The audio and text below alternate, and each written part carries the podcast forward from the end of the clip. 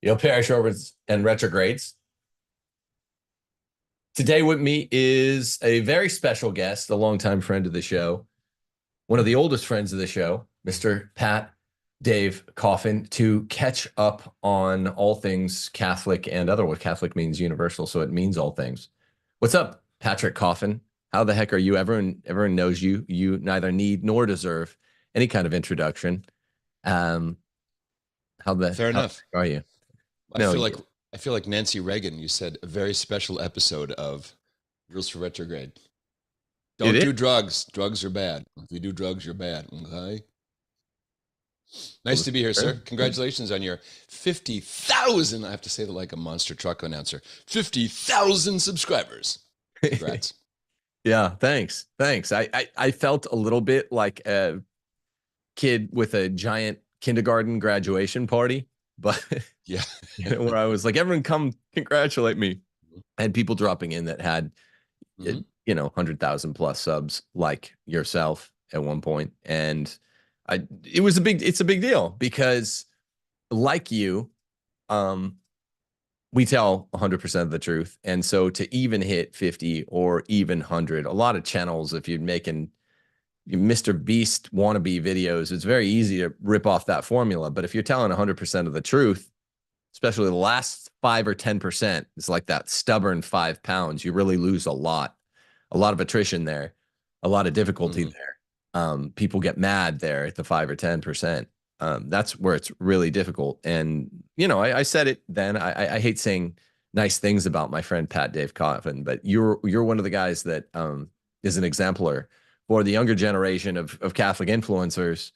And by that, I don't mean myself. I'm kind of the middle generation at this point, but you were an influence. And it's exemplary how I want to talk to you today about a little bit about the way the Catholic scene, online scene has changed, shifted around over the last year and a half or 2 years, because it's interesting. But first, I just want to say there are poll stars and some of the basics as to how to be a Catholic influencer, how to live and do as a Catholic influencer remain fixed, of course, being poll stars. And I want to repeat what I said on that 50,000 show, that you're one of the guys that influenced a lot of folks, brought a lot of people into the faith from your Catholic Answers days. So in all seriousness, thanks for the example you've provided for the young Catholic influencers.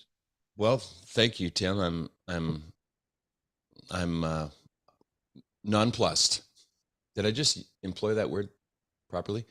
I didn't set out to be anything except find a way to pay bills and feed my family, but I found that there's a simple but not easy path, and that's just to commit to yourself and to the Lord, just to tell the truth. Yeah. And I know it sounds cliche because it's so, there's nothing to adorn that. Just tell the truth. And when you tell the truth, as far as the online Catholic space or any space online, you were up against one of the three enemies that Scripture and the church give us as our mortal enemies: the world, the flesh, and the devil.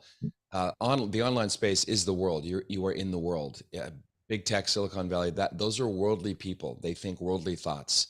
They are anti-supernatural. They are anti-truth as far as that goes. Anti-Christ, if you want to go Aristotelian Thomas, that Christ is the truth. The ontology of the truth is not complicated. It's easy to memorize. You don't have to catch up with any lies. Just let your hair down and tell it the way you see it. And for the last 10, 11 years now, since, March 2013, we've had a bit of an upside down Catholic Church where old verities and what we used to think of as pillars, kind of substructural supports, those are all gone. And now a lot of people, I feel like they're on their own, which is why I like your subtitle, the handle that you use, parish orphans. A lot of people feel this, that they've been somehow abandoned, or that the terra firma beneath their feet has been swept away. And I think the trans chaos at St. Patrick's Cathedral is exhibit A of that sense of chaos. And there's a temptation there to take the black pill And I refuse to take the black pill because that's just another word for despair. Red pill is great. In fact, I'm just finishing an ebook called Beyond Red and Blue, The 7 Pills of Life. And I've been thinking a lot about the difference between the red pill and the black pill. And if you'll notice, there's an effort now to redefine red pill as black pill, because the people that run big tech and the people that want to try to control the narrative of online or elsewhere discourse, they don't like the idea that people are waking up. Look at Russell Brand, right? Sex addict, drug addict, alcoholic, kind of train wreck celebrity, slowly began to be in line with the truth. And now he's like reading scripture and participating in Lent and praying the rosary. I call Russell an outsider insider. And so the people that have the power to delete people like Russell Brand or Tim Gordon or anyone who's interested in the truth, they don't want that great awakening. So they redefine the red pill as the black pill, and that's a bad thing. There's a whole bunch of devil terms that they use. One that comes to mind is white nationalism. I don't know what that is. I have no interest whatsoever in skin color. I'm a Catholic. If skin color is all you have, brother, you don't have very much. But white nationalism, Christian nationalism, this becomes a devil term that is used to stop debate and to prevent people from having conversations. So yeah, in sum, just tell the truth.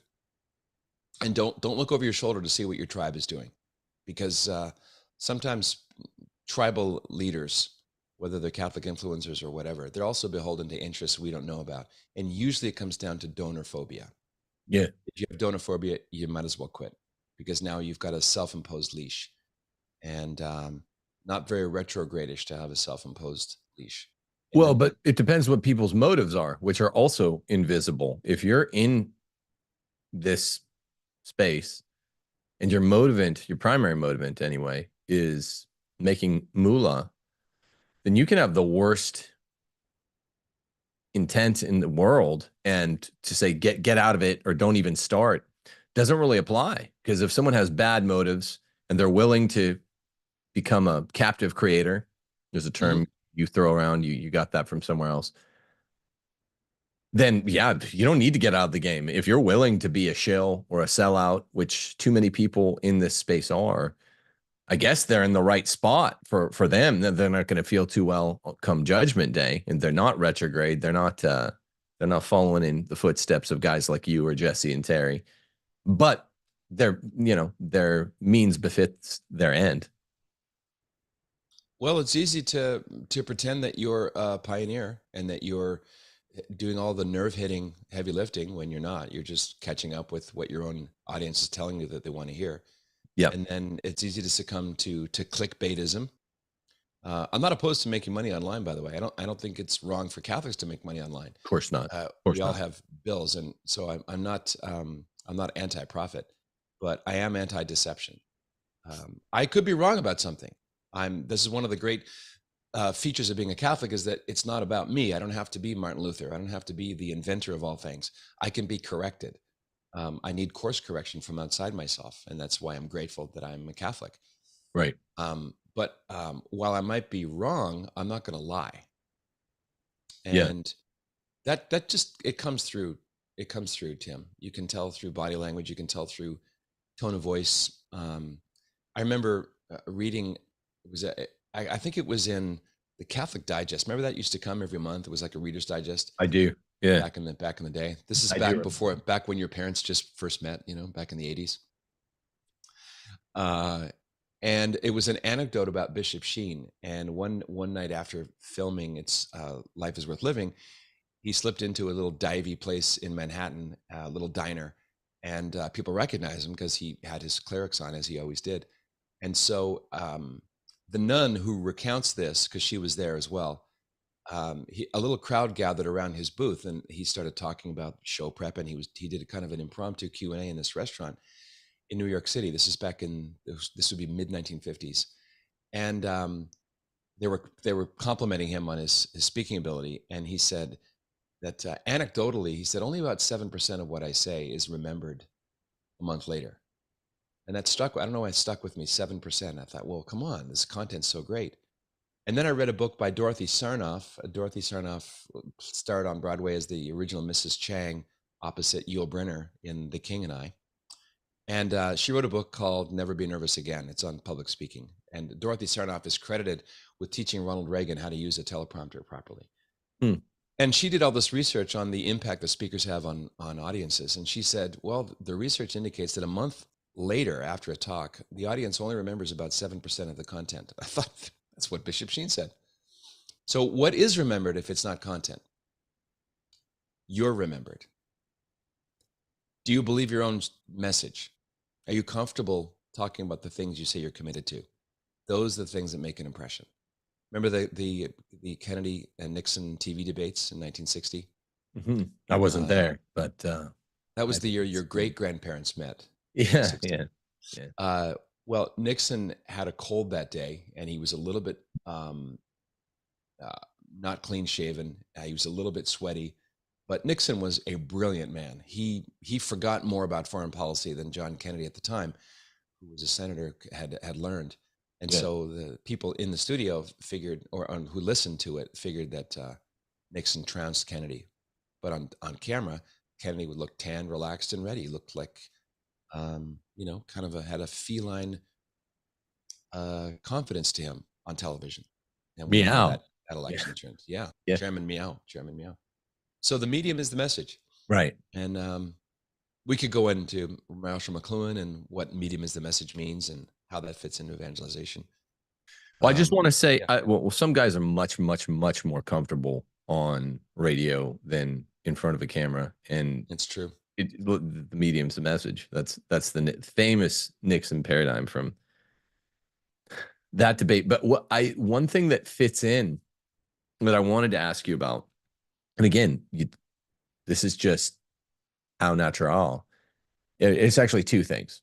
Two developments from the last time that we've spoken. Mm-hmm. The first one, have you noticed, this isn't a wrong right question, it's just something that I've noticed, and maybe I'm just, my algorithms in Twitter and YouTube are stacked or have changed. Have you noticed, in light of all this stuff, that you know the person's authenticity or not is really what will be remembered, not the flavor of the month thing that kind of everyone's saying, flavor of the month things. They're either sincere about it or not. Have you noticed in the last 18 to 24 months what's happened in the Catholic social media space, specifically that there's been this post-trad movement? And we won't talk about what the etiology is and who's wrong, who's right, you know, who caused it.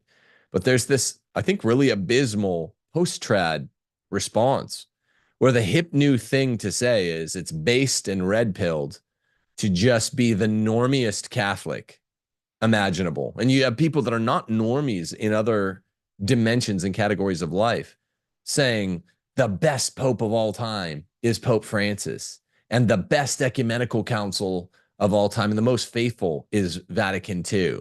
And things have gotten so much better with the last 6 popes over the last 60 years in the church. And you're like, what is going on?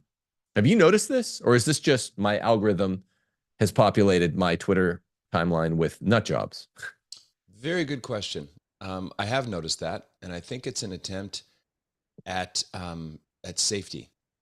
We say normies, but norm is short for normal, right? People want normalcy. And when you have a sustained set of affairs that is not normal, that feels chaotic, it feels dark, it feels confusing, with a lot of weaponized ambiguity, you cling for something that feels safe, like a rock in a storm. Whether it's the temptation the trads feel toward the SSPX, or the temptation low information Catholics feel toward the Medjugorje movement, they both offer a kind of promise of certainty amidst the storm of chaos. And I think they're mistaken missteps. So I think the desire to say that the greatest pope ever is this one, and the greatest and maybe the only ecumenical council since the Council of Jerusalem, and that's mentioned in the Acts of the Apostles, is Vatican II. I think it's an attempt to keep your head in the sand. But and, what this pushback is comprised of guys that are not normies, I'm talking even guys like EMJ or Admirable Minds, who is just attacking me for just basically liking the Latin Mass. I was never a guy. I've never set foot in an SSPX chapel. People kind of know that. I definitely don't hate those guys, but I'm not that. And he's saying anyone who says Novus Ordo is either a schismatic or on their way out the door. There's a lot of folks that look up to him that are young Zoomers that comprise this crowd I'm talking about.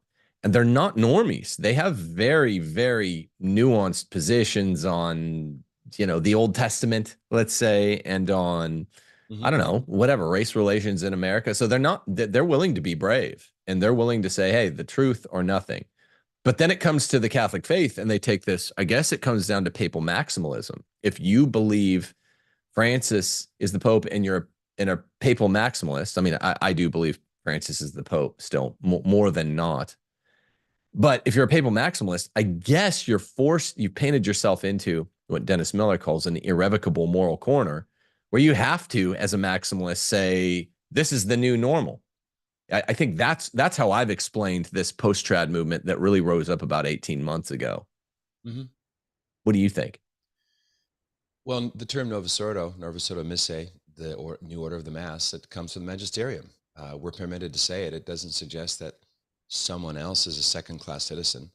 But I also believe in hierarchy, and I believe it's obvious that no one wanted the Novus Ordo Missae except for a cabal of quasi-Masonic red hats under Paul VI.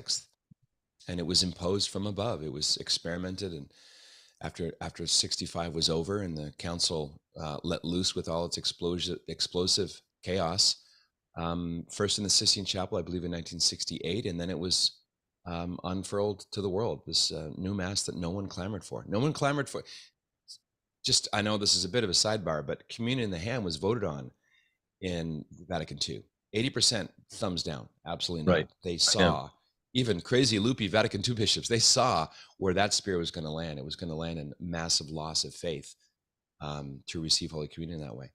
So, yeah, I don't know. I think everyone's trying to pick their battles and trying to figure out what their lane is, and only heaven's perfect. Yeah. The same people that would condemn me, little old me, who 2-3 years ago people were trying to call a post-trad just because I refused to fit. I'm like, look, I don't want to go to an SSPX chapel, and I will go to Novus Ordo Missae's begrudgingly, but I'm also just lazy. I don't want to drive to New Orleans or Bay St. Louis, each about equidistant, about, you know, 100-minute drive every Sunday. I'm not going to do that. I'll just go to a crummy Novus Ordo if I have to. But there's no question in my mind, I would bet everything I own, that if we had God, you know, at our particular judgment in front of us, and we said, what's more reverent, the Novus Ordo or the TLM? He'd say, this is a serious question. This isn't a serious question. Next. Obviously, it's the latter. And don't ask me something so silly again. So if I'm just having held forth, go to the Latin Mass where you can. People who go to the Novus Ordo are as much Catholic. I've always made this analogy. It's like you split up with your family at the theater for the day. Two of you see one movie, two of you see the other. And, you know, the A group lucked into seeing a really good film, and the B group saw a really crappy film. It's like that. Or the same film in black and white. Or yeah, the same film in black and white. To take that. But somehow remove merit from the part of the viewer and just say, everyone kind of wishes they saw the better film, but there's no merit in the viewer. That doesn't mean there's not more merit in the better film. I've said this for 4 years. I think I started saying this on Taylor Marshall's channel. So I am the last guy to ever have approached condemning Novus Ordo Catholics. I'm saying this seems to be part of the architectonic or the teleology involved by what they did during and after Vatican II. So if I'm getting called an extremist, this is my whole point. Wow, that's weird, because a lot of the trad Catholics are like, Tim should be more SSPX adjacent. You now fit into this. Whenever I hear your name out of one of these post-trads' mouths, they don't call you. If it's bad for me, and I still think more than 50-50 Francis is Pope, then it's bad for you. They call you an outright set of a contest because of your position. And I say, well, technically that's right, insofar as technically we're all set of a contest every time we have an interregnum between popes. Mm-hmm. And really, and I've had to explain to these Zoomer trad Catholics, lots of whom are not normies in their categories across the political and cultural spectrum outside of Catholicism. I say, look, set of a contest is a historical term, historiographical term. It means there hasn't been a pope or a real council since after 1958. If you call someone that thinks there's this snafu a set of a contest, it's really misleading to anyone who has an understanding of history, even though it might be technically right. How have you been situated from your own perspective with this new post-trad group? Excellent question. I haven't really given it any thought. I just have so committed myself to not turning my head to the left or to the right. It doesn't mean all my positions are correct. It just means that as soon as I start listening to what people say of me, I will begin to have that self-imposed leash, and I just want to see things clearly. I know, but yeah, you're right. Yeah. You've just made my case about the sedevacantism. And by the way, they don't call me a sedevacantist; they call me a sedevacantist. Yes, there's a kind of visceral thing about it, and it's like proving you're not a racist, proving you're not an anti-Semite, proving you're not an Islamophobe, proving you're not a homophobe. The more you say that you're not, right, they go, I see what you're doing there, you're denying it, right? So as soon as you say I'm not a racist, or whatever the ism is that's being thrown at you, then you've kind of lost the argument. So I've just stopped defending myself. If you want to think I'm a sedevacantist, then go ahead. I think the evidence is clear that you can't be Pope if someone else is Pope. And the Declaratio read and written in hand over 2 weeks on his walnut desk by Pope Benedict XVI does not include the phrase that needs to be included according to Canon 332.2 and elsewhere in canon law. So he remained Pope. That's my position.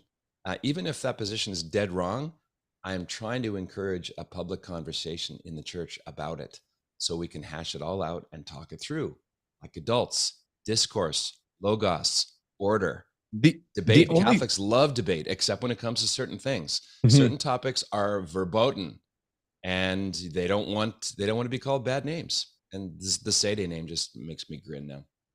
The only thing I'm confident, like certain, you're wrong about, you've been wrong about since this. I don't know as to the disposition of the big question. Well, I still favor the view that maybe somehow he's Pope.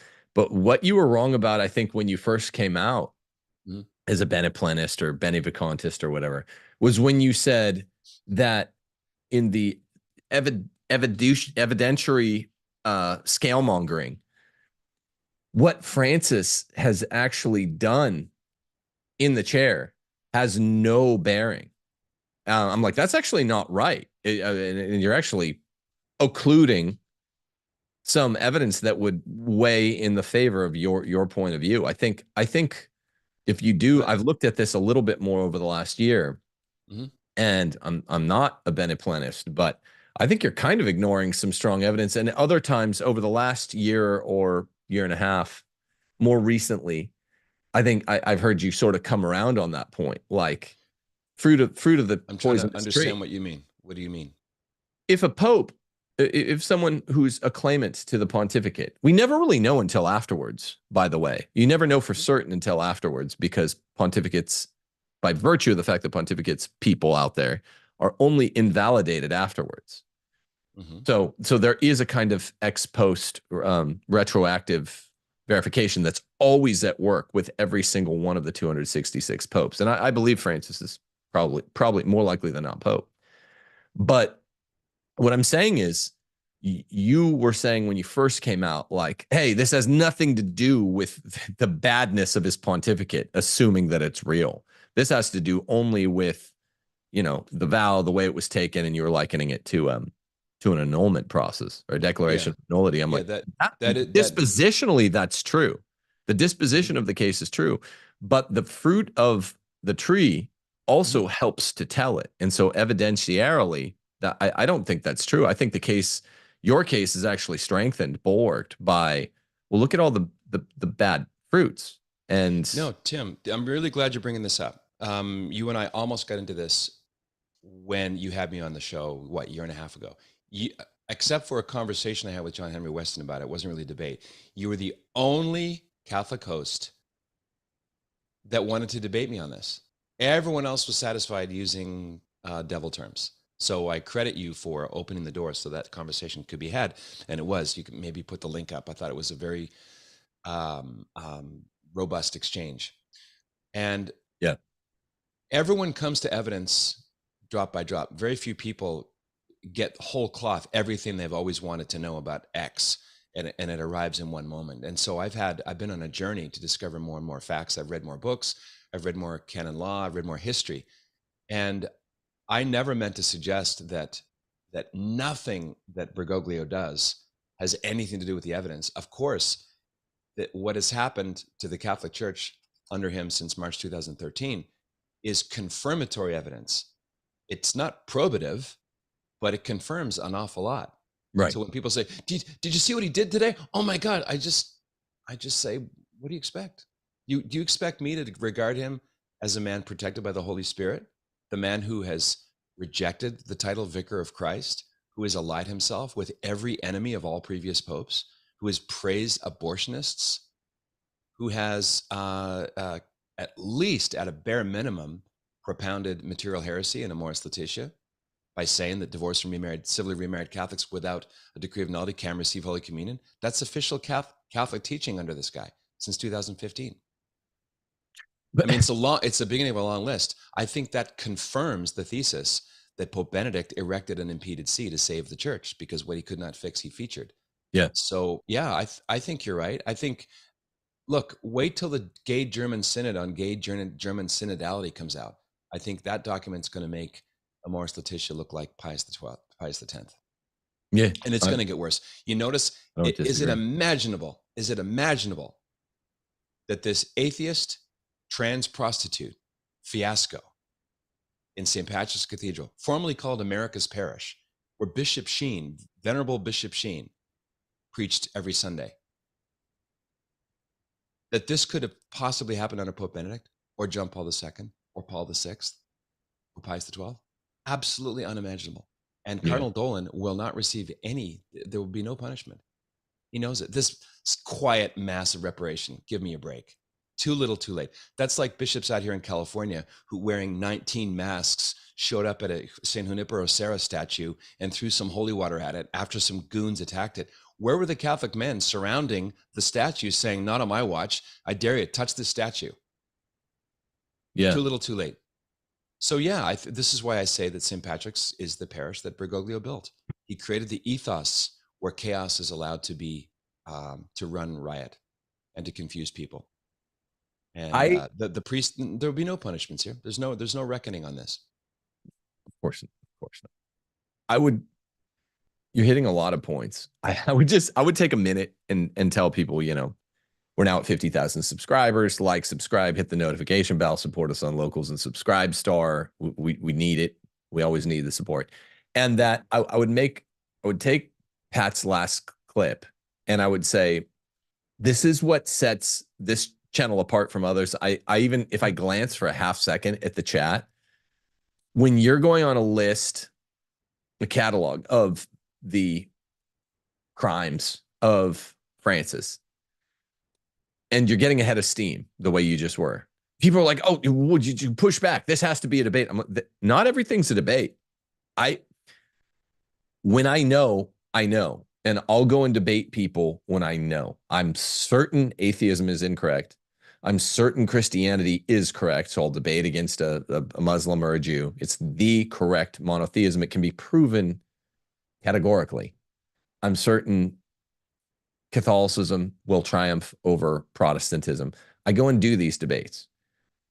All I can do is tell you, people out there, parish orphans, retrogrades, when something is up for debate,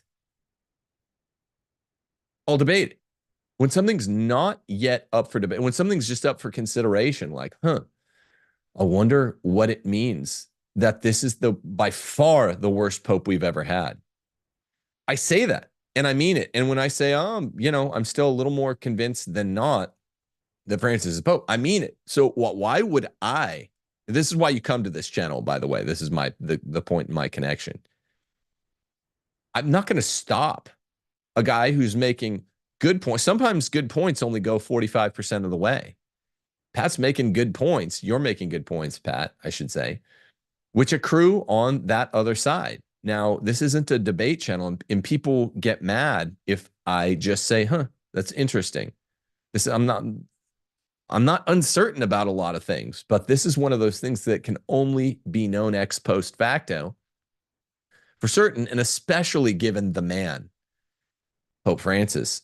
I've also said this very, very frequently about all the evidence you just deduced. It would be so much cleaner, crisper, simpler, more remedy friendly for the history of the magisterium, the future history of the Roman Catholic magisterium, if you're right. And me and the people who have called Pope Francis Pope are wrong. Now, that doesn't make, that's wishful thinking. That doesn't make it so. But do you understand why someone like me, who's just being honest, mm-hmm. I don't even think I debated you when you came out. I was just like, well, we can talk about it because this is something I'm not sure you're wrong, but I'm going to err on the other side. It's a kind of Pascalian wager I'm making mm-hmm. vis-a-vis the pontificate. I don't ever think I even had enough chutzpah on this issue because Francis is so bad. Say, I know you're wrong. I think I said from the very beginning, ab initio, I hope you're right. Do you understand why I would say that? I totally understand why you'd say that. And I don't know what it means if you're wrong. Yeah. I mean, I don't know what it means if you're wrong. I do get it. As I was coming to what I call the finish line or the kill shot, because the first half of my research had to do with the canonical crimes of the St. Gallen Mafia, which are now a matter of public record. Yeah. And I would recommend, I want to throw attention at Julia Maloney's book on the St. Gallen Mafia. It's a very good snapshot at the bio background and the way that the St. Gallen Mafia cardinals operate. So Vistrini, the late Cormac Murphy O'Connor, Martini, Walter Kasper, that crew. They're the ones, according to Austin Ivory, the biggest bootlicker on earth of Bergoglio. Team, the guy who coined the phrase Team Bergoglio, he wrote in his book, The Great Reformer, in 2014, barely a year after Bergoglio arrives from Buenos Aires, that they schmoozed him, that they brought him to dinner, that they vote blocked and they collaborated in a kind of a clandestine way.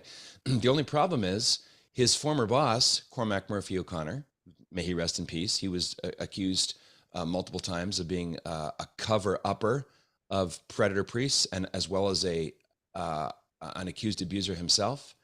By the way, it was Cormac Murphy O'Connor's assistance in getting Bergoglio elected that induced a secretary to pull Cardinal Mueller off the altar in the middle of Mass at the chapel at the Congregation for the Doctrine of the Faith, before they changed the name of that too, right? Yeah. Basically, keep your hands off of Cormac Murphy O'Connor. Drop your investigation. That's how Cardinal Mueller was treated. I asked Cardinal Burke about this on my podcast about 3 years ago, Your Eminence, because I had just discovered Universi Dominici Gregis. This is the 1996 Apostolic Constitution, most probably written by then Cardinal Ratzinger with the signature of John Paul II. And it is a manual of canonical prescriptions regarding the rules that will govern future conclaves. And in 79 through 81, I keep saying, please don't believe Patrick Coffin. My opinion is worthless, but at least follow the documents of the church. An apostolic constitution is the second highest canonical authoritative document in the Catholic Church, short of a defined dogma. And in numbers 79 through 81 of Universi Dominici Gregis, there are behaviors that if the cardinal electors and the one who assents to this, if they indulge in these behaviors, and it's the very behaviors that are bragged about by Austin Ivory, which is why his former boss demanded that that book be excised, the chapter be excised. The chapter is called Conclave. You have the original.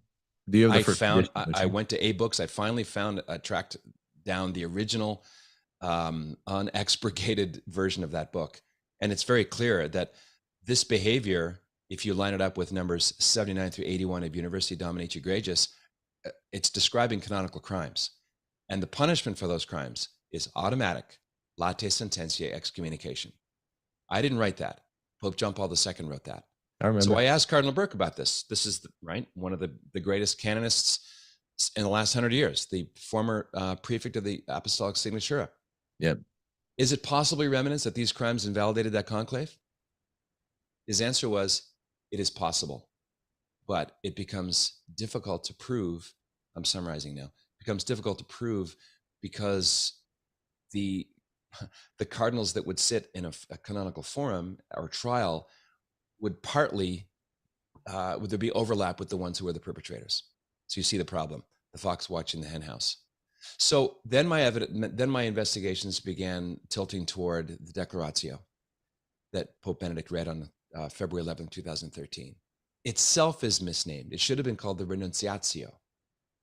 It's not. There's so many different hints that the late Holy Father dropped that he was creating an impeded see by appearing to withdraw. He certainly withdrew from public life, and he did resign the ministerium.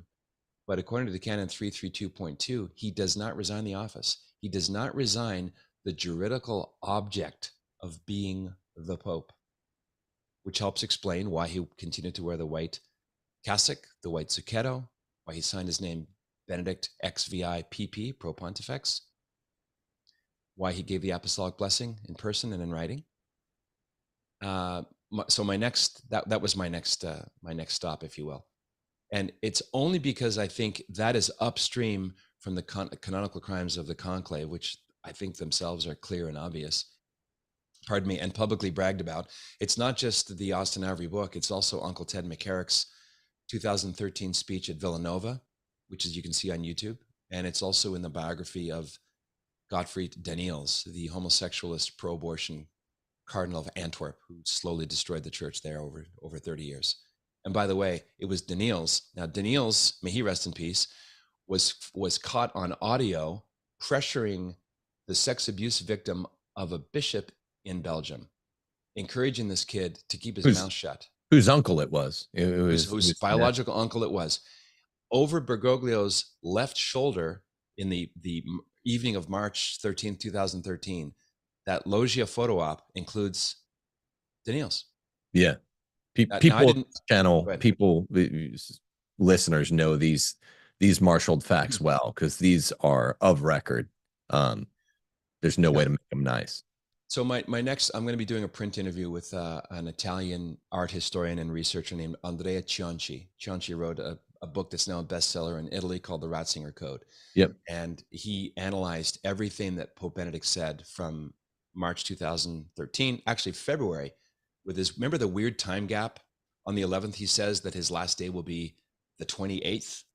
Yep. Unlike President Nixon, who resigned that day, and he resigned the office. You can see the PDF online, the letter he wrote to then Secretary of State Henry Kissinger. I resigned the office of the presidency. Okay, boom, now you're no longer president. But Benedict did not do that. So let me ask you this, Tim, just as a thought experiment. If you were a groomsman at a wedding, and the wedding arrives, the wedding day gets there, and the opening prayers are given, and the bride has not walked through the main door yet, and you notice, because you're standing 2 feet from the guy, that the groom is drunk, right? He's not falling down, but he's obviously inebriated. He goes through it, stumbles through his vows, the confetti flies, there's a reception. Now you're standing there in the corner sipping your cold beverage. You realize he's not married, validly. True or false? Depending on his culpable mens rea, which some people operate better under there. It's a very similar. No, I mean, I realize I don't mean according to the normal epistemic categories. Yeah. Let me add one more finesse. A good chance he's not married. Yeah, I don't mean wine gladdens the heart and let's raise a glass to the glory of God and nature. I mean drunk. I mean slurring his speech. That's not. Yeah, but he still could have meant it. I mean, this is why I'm not just trying to bust your thought experiment. Your trolley car problem here. Literally, he might be married. There's a difference between voidable and void. But assuming that he really, let's say he's actually inebriated, that might make in situ, in thought experiment one, mm-hmm. he has an unhappy marriage, and 5 years later, 4 years later, his bride wants to go and enforce the voidability of the contract, the sacrament, mm-hmm. then she can. Or thought experiment B, he shouldn't have gotten drunk that day, but he's very happily married, and they never want to enforce the voidability. Voidable doesn't mean void, as we say in the law. They're two mm-hmm. different legal statuses.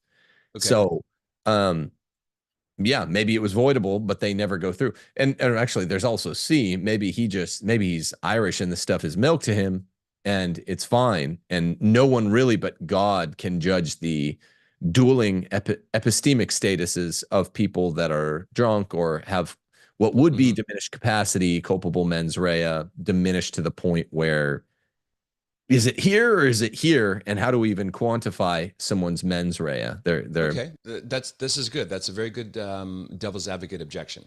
I never thought about that. I would add one more condition, and that is that him being drunk that day ends up being a revelation that he was an alcoholic. He was completely addicted, and it was kind of subsurface, but showing up drunk on his wedding day was like the deciding revelation that he has a problem. And you could additionally add that they never consummated their marriage. The point is, I'm not trying to just be a douche. Yeah. No, make the point. I'm accepting your objection, Tim. Yeah. We're sifting things out, and I think it's a very good objection. All I'm saying is the doubt rises to such a level that it becomes an elephant in the room that you have to talk about, and at least have the conversation. I agree, and work it through with the couple. So I thought it's my sorry. One last horse out of the barn. Dude. I'm not the final authority. Yeah. I'm a curious person with a laptop. It's the cardinals who were appointed by John Paul II and Benedict that have to sort this out. We've had an imperfect synod called the Council of Sutri 1,000 years ago. The wiki page on the Council of Sutri is very interesting. S-U-T-R-I. And during the Avignon papacy, an unlettered woman from Siena named Catherine publicly corrected the great Father Vincent Ferrer, who was a Dominican. He's now a saint. Yeah. He was encouraging all of Europe to follow anti-pope. He didn't think that at the time, of course. He was convinced that Clement VII was the pope. He wasn't. He was an anti-pope. Right.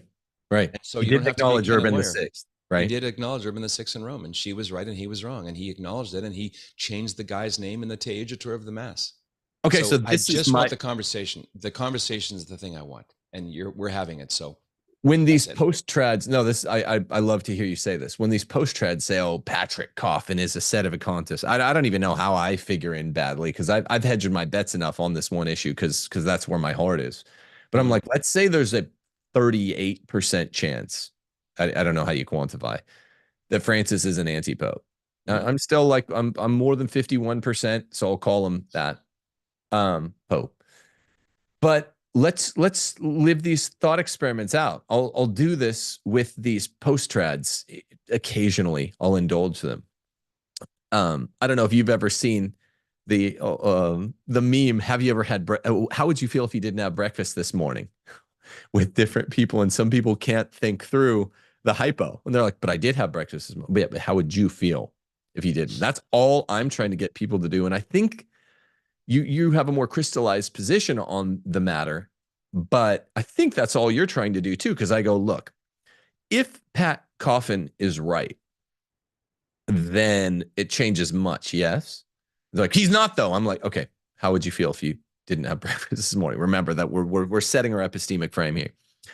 Setting frame is the red pill guys call it. Mm-hmm. Now, and you guys just, your head explodes, but let's go through and we say, okay, now let's say Patrick Coffin's wrong. Like, yeah, that's what it is. I'm like, I know. It's just a hypo, bro. It's just a hypo. Okay, so let's say you're right and Patrick Coffin's wrong. Then they're usually quick to, in a not much camouflaged mien, say, he's going to hell. I'm like, no. So it's not just St. Vincent Ferrer's. There are other saints that during, I forget who they are, the Avignon papacy, were saluting the wrong guy in Rome. What does that prove you? It's a rule proving exception that literally if you're Culpable mens rea applies not only to the divorced and civilly remarried, as Francis wants, or an SS couple who wants to have a union blessed, or murderer. It does. Culpable mens rea also can get people like St. Vincent Ferrer's or maybe Patrick Coffin off the hook. And then I say, okay, so if you're right and Patrick Coffin's wrong, you know, as long as he's being sincere, he's still good, right? And they don't like that. Even though these are the Francis defenders who have defended Francis, saying that culpable mens rea can get anyone off the hook, even really, really bad guys. So I say, okay, so take that and cogitate on it, and they won't, because they don't cogitate much. It's a Proshen equivocal usage of the term when you talk about some of these people thinking. But what I also say is, okay, Pat can do this in reverse. Like my thought experiment to you is, and I don't mean your own soteriology. I think you presented the rule-proving exception. You're probably a little more worried about your salvation if you've been calling the wrong guy Pope, but you've also expressed enough doubt. You just kind of did it to prove your authenticity. But what of the church if you're wrong? Because this is where I live every day. What if Pat Coffin is wrong? Pope Francis is authentic Pope number 266. What of the remedial course for the church? Because one thing I'm certain about is he's done all this evil for the church, and he's contradicted church teaching in at least a dozen ways. What do you say then? And I just want you to show everyone you can reason. You know how you might be able to fathom how you'd feel if you didn't have breakfast this morning. Well, what's the remedial course for the church if you're wrong? I don't know how I could be proven wrong, but if there was some preternatural event where it was made manifest that he's the legitimate, certified, but bad Pope, I guess I would say some version of, whoops, I hope no one was scandalized. No, but I mean, for the church, not by you, scandalized by him, because he's. Yeah, well, Tim, you're talking about in my very humble opinion, an unsquareable circle. You can't square the circle. But the Vicar of Christ, hold on a second. He doesn't want the title Vicar of Christ. That was removed from the Annuario Secretary of State yearbook in 2020. He doesn't want to be called Vicar of Christ. Have you seen the strange footage from the Cathedral of Loreto, where this long lineup is probably went on for half an hour of lay people attempting to kiss his hand? Yeah, he does that game for psych with this weird little grin. Who would do that? There was no announcement made about his health. He's the Holy Father's concerned about germ. No, nothing. In fact, he's selective. Sometimes he'll let someone who's a religious brother in a habit. He did permit them to kiss his ring or his hand. That's just contrarian. Super. But why? To what end? To what end? I don't know. He's a temperamental man. Everyone knows this. Okay, yeah, but that was my first out to myself, because I knew where the evidence spear was going to land. It was going to land in camp anti-Pope, and I was frankly afraid of where that was going to land, because I knew I had no experience. None of us have had any life experience with an anti-Pope, and I identified in my mind anti-Pope with anti-Christ, and I thought, oh my gosh, I'm going to get so pummeled if I even start talking about this. Then I learned the definition of anti-Pope. It's simply a man who's falsely believed to be Pope. Doesn't matter if that man is a Latter-day Thomas Aquinas. Doesn't matter how good or bad he is. It's a canonical term about the office holder.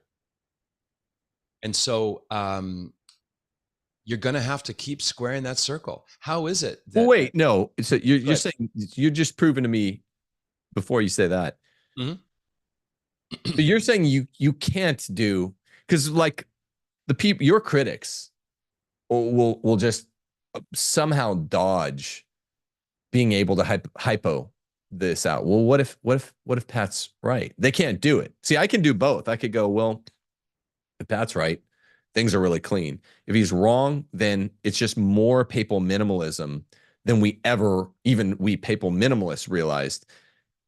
It seems to be the nature of the magisterium, and we're just back to Vatican I. Basically, you only have to listen to the Pope when he's speaking ex cathedra, which is really all Pastor Eterna says, and it's more papal minimalism. So I can go either route. Your critics can't. They can't go, what if Pat's right? I just wanted to show to them, because we talk a lot off channel.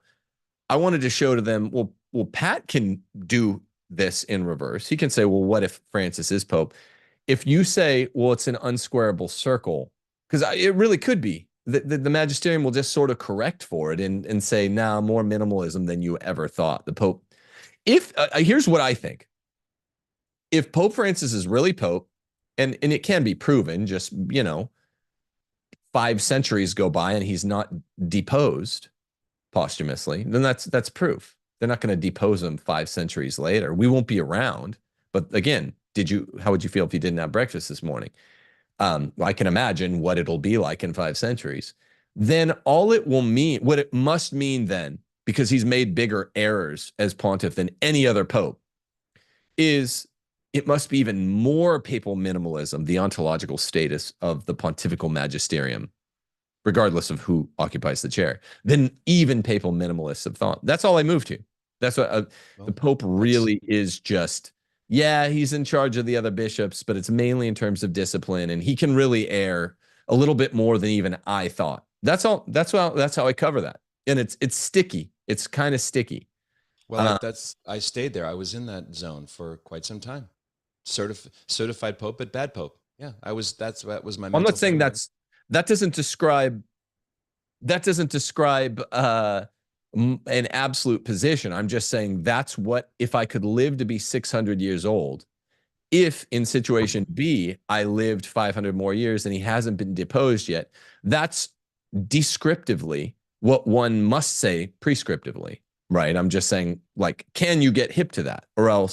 Or else you really are claiming, like your critics going the other way, you're claiming 100% certitude. I'm saying it's not knowable from our point of view, and I can make the descriptive claim for either side in 500 years what it'll look like, assuming that none of us really know from 500 years back.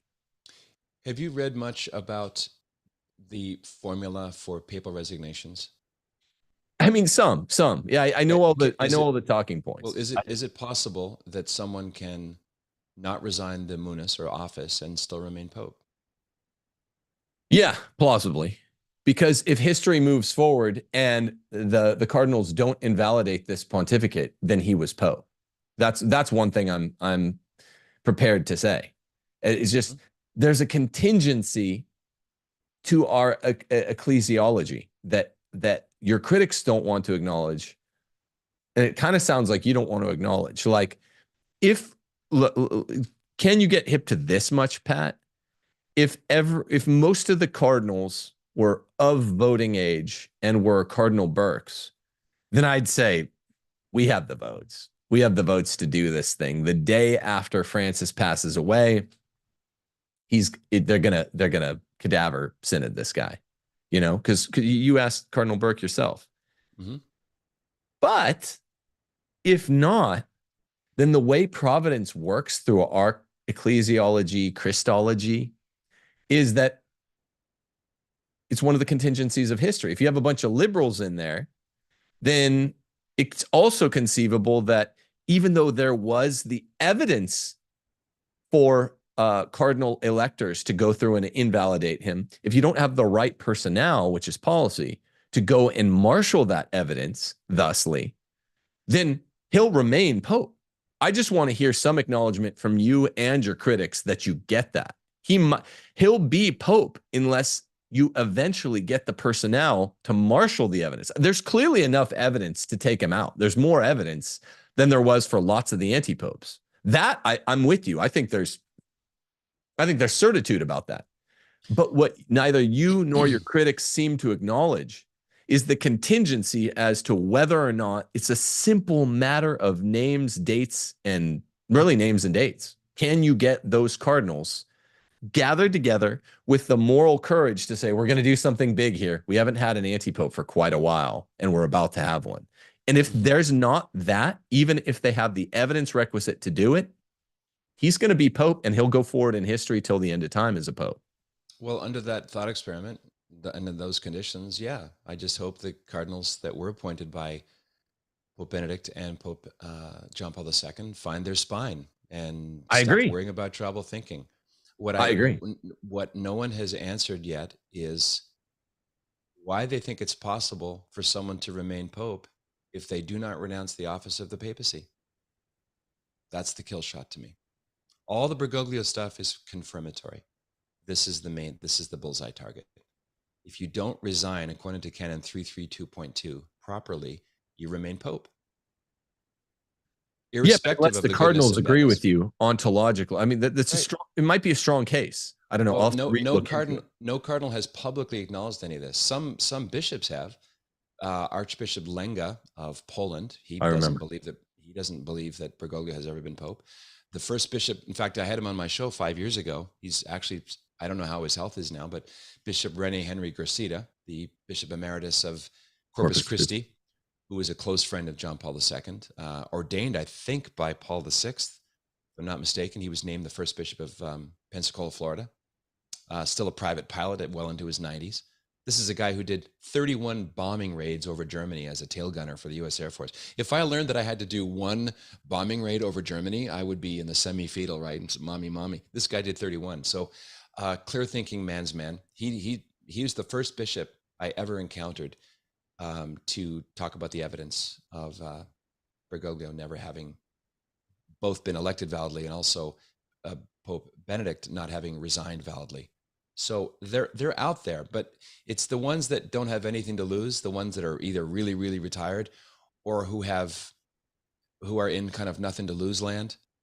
It becomes easier to challenge the status quo if you don't have a position or a Roman villa held over your head. Well, I understand that, but of course, I'm not saying there aren't any out there. I'm saying they don't hold preponderance. Mm-hmm. And that's true. Right now, you're right about that.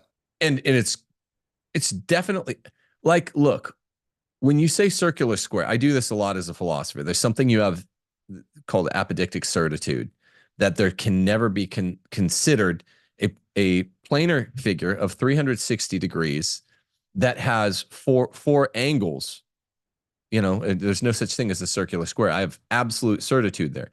Mm-hmm. I don't have when people are like, well, I'm certain that we'll get the votes we need to invalidate the pontificate.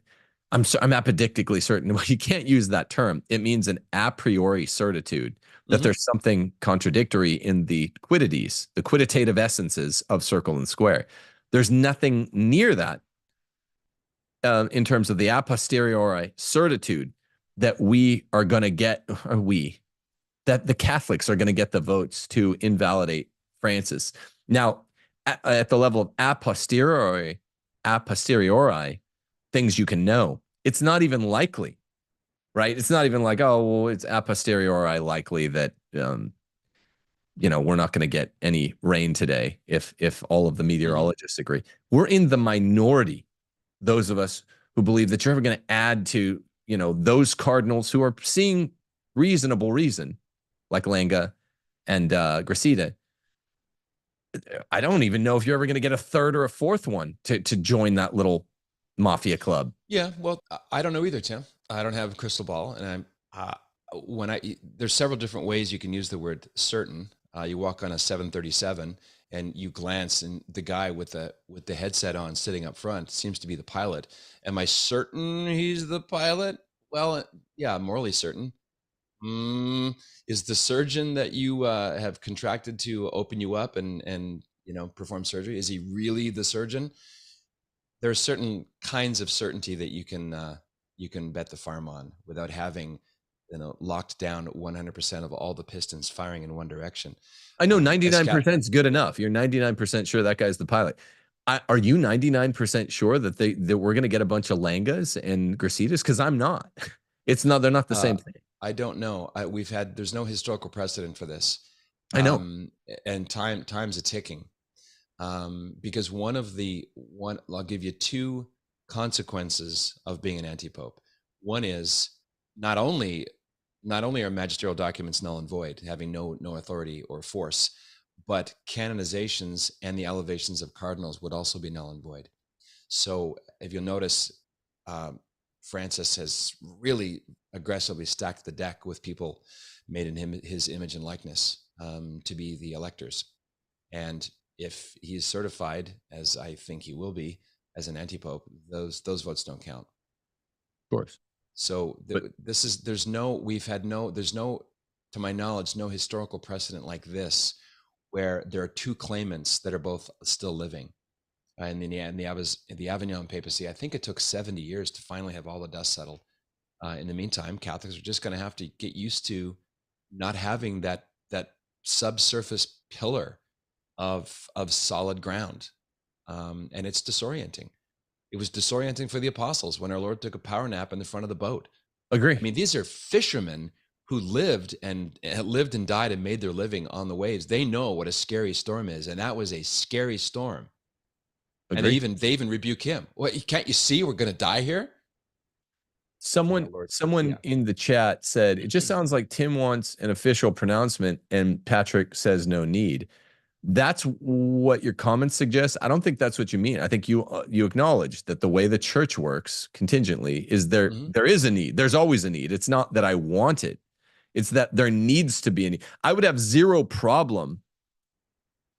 I would be kind of psyched if the day after he died, they got together and they're like, look, we were cowardly, but there's a bunch of us. We probably have a quorum. Do we have a quorum, gentlemen? I'd be like, let's go. We're back. That's dope. But wouldn't that give you goosebumps? Because that thesis, above all, fits all the facts. Yeah, because it fits the facts, and it ostensibly befits the needs of the church in the world more than anything. But it's wishful thinking from my perspective today. You know, I mean, correct them. You know it requires that, and you know that what we have is not a lot of backbone in the cardinalate or the episcopate. So I just... it ain't a certitude. It's yes. The commenter is correct. I have never said that I'm the final authority or that we don't need an official certification. Of course we do. The magisterium of the Catholic Church must sort out this crisis. It's the worst one since the Protestant Revolt, since ever. Because when Catholics love talking about, especially Orthodox conservative Catholics, we love talking about bad popes. We're proud of our. We want like little statuettes of our bad popes, because they prove the divine foundation of the church, because Christ can, his goodness can overcome the badness of the few, probably half dozen max, really bad popes, Borgias and Medici popes. But those were corrupt men. Those were manifest sinners. They didn't actively every day try to destroy the deposit of faith itself. They didn't attack doctrine. They may have bought hookers on Friday and then preached on Sunday. That's the kind of bad pope I can get behind. This right. We've left Kansas, Dorothy and Toto. This is not just a badly behaving man. This is a man who is colluded with worldly powers that hate the Catholic Church. That's and trying so to reform irreformable doctrine. Yeah, no, I'm 100% with everything you just said. 100%. This is new. This is a new level of crisis. I've heard people say it's like the Arian crisis. You had some, maybe they say up to 4 out of 5 bishops that are colluding with heretics and putting forward heresy in their dioceses. This is the Bishop of Rome. That this is unprecedented. We are not in Kansas anymore. That's why I say we need the epistemic humility. So absolutely, it would be amazing if Cardinal Burke told you that. I remember that. If you had 100 Cardinal Burkes ready to vote the day after Francis passes on, and then they take that retroactive action. I'm just saying, I didn't, if I were of age in whatever it was, 1984, was it Reagan Mondale? Mondale only took Minnesota. Mm-hmm. They knew it was going to be a bloodbath beforehand. I don't know how much they knew. I don't know if they knew Reagan would take 49 states, but we're Mondale, man. That's all I'm telling you. And I don't expect Mondale to overthrow Reagan in 84. I don't expect all of a sudden to have even if you discount the Francis bishops and cardinals, which would be a necessity to not beg the question.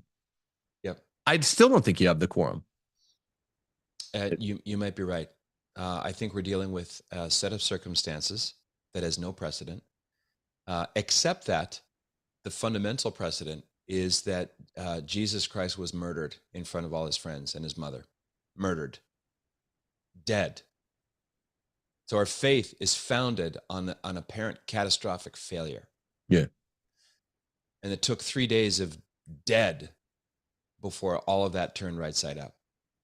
So that the greatest, you've talked about this in your show more than once, Tim, you say it better than I'm about to say it, the greatest evil, not only in history, but that can be performed, was performed on Good Friday, deicide,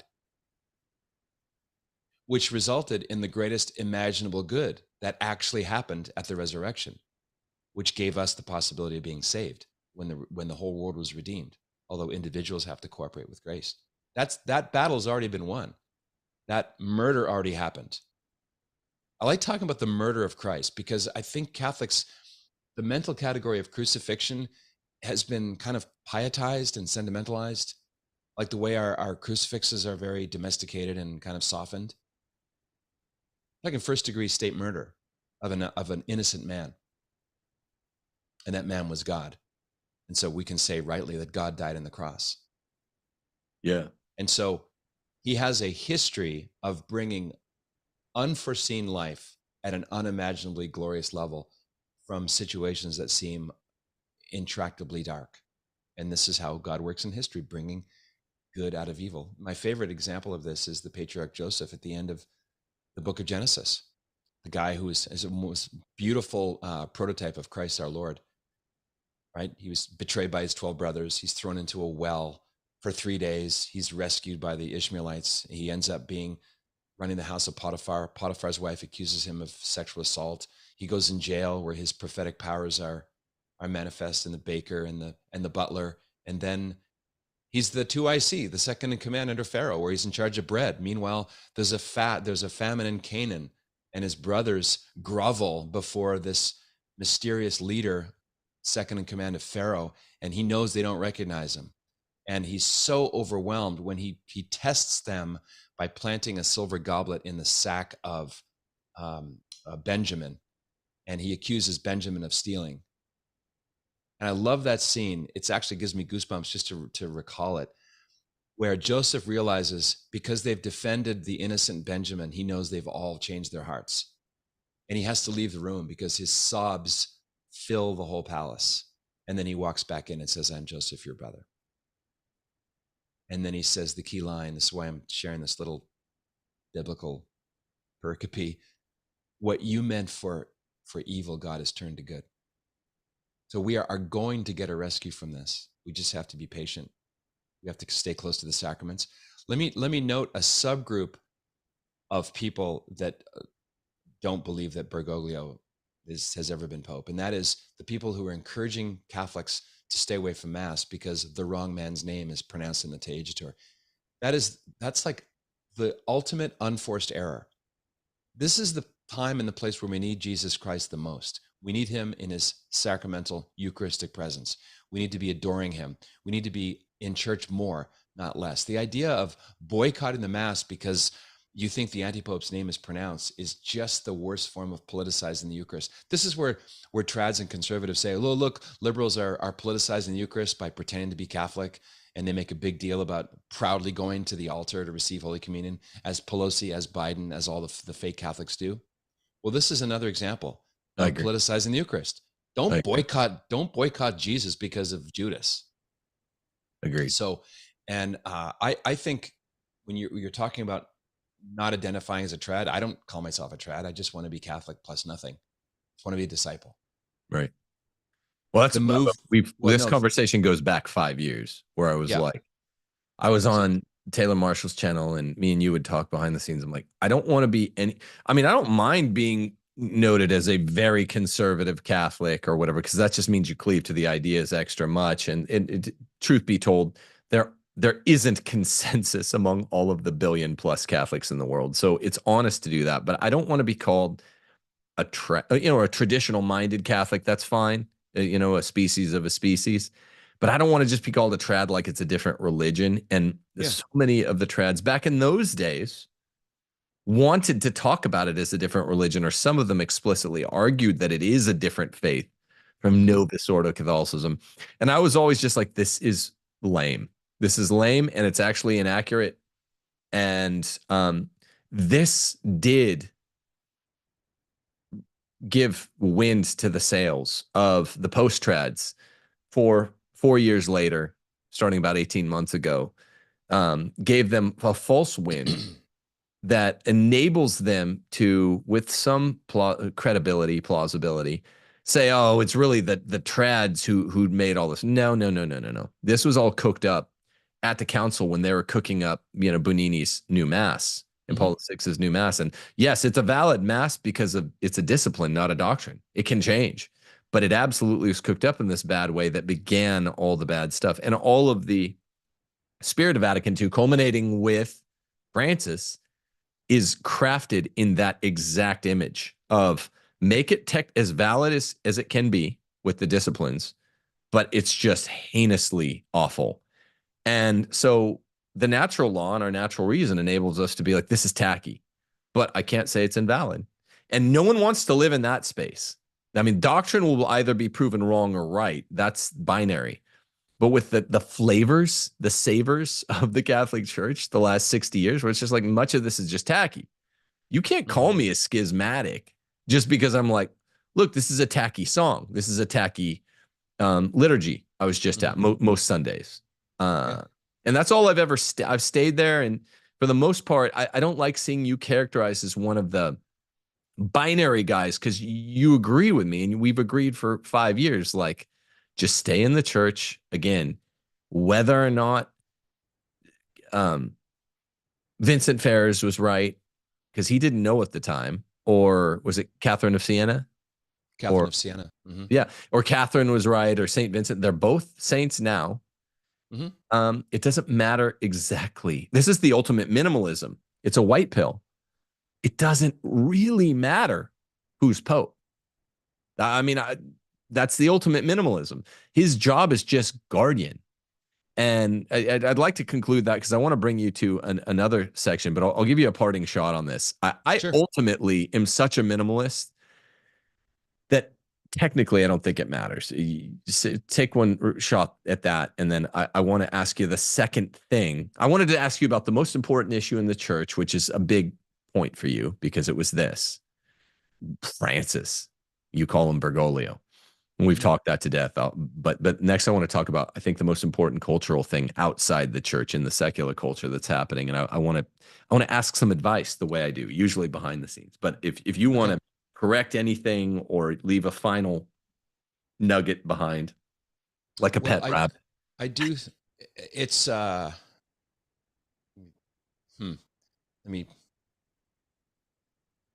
me put it this way.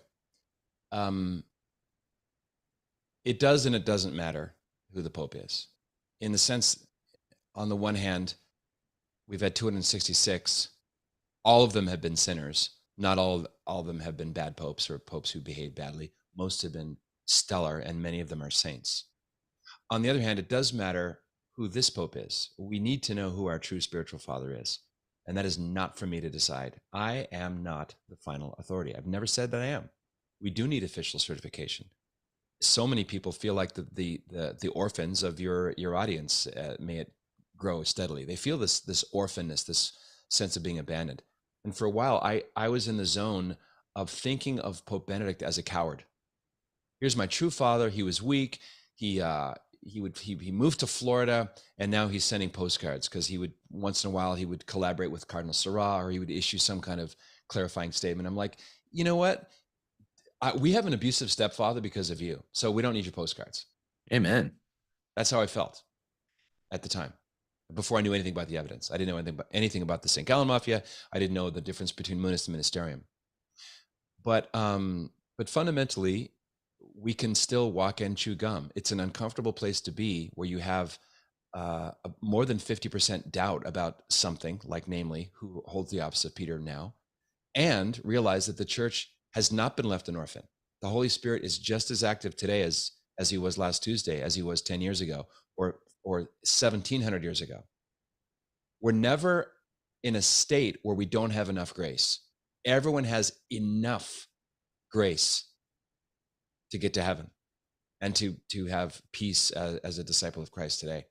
And I think you mentioned Mondale and the political analogy.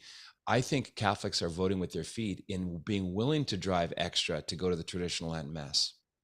It's like they're on an ecclesial level, they're being drawn to blue states. Yeah. No, excuse me, red states. Red states. yeah, I was going to let it. Have you and I talked about the red blue thing? Some. Okay, so this is another, maybe we can just, it's a quick sidebar because it goes to media and perceptions.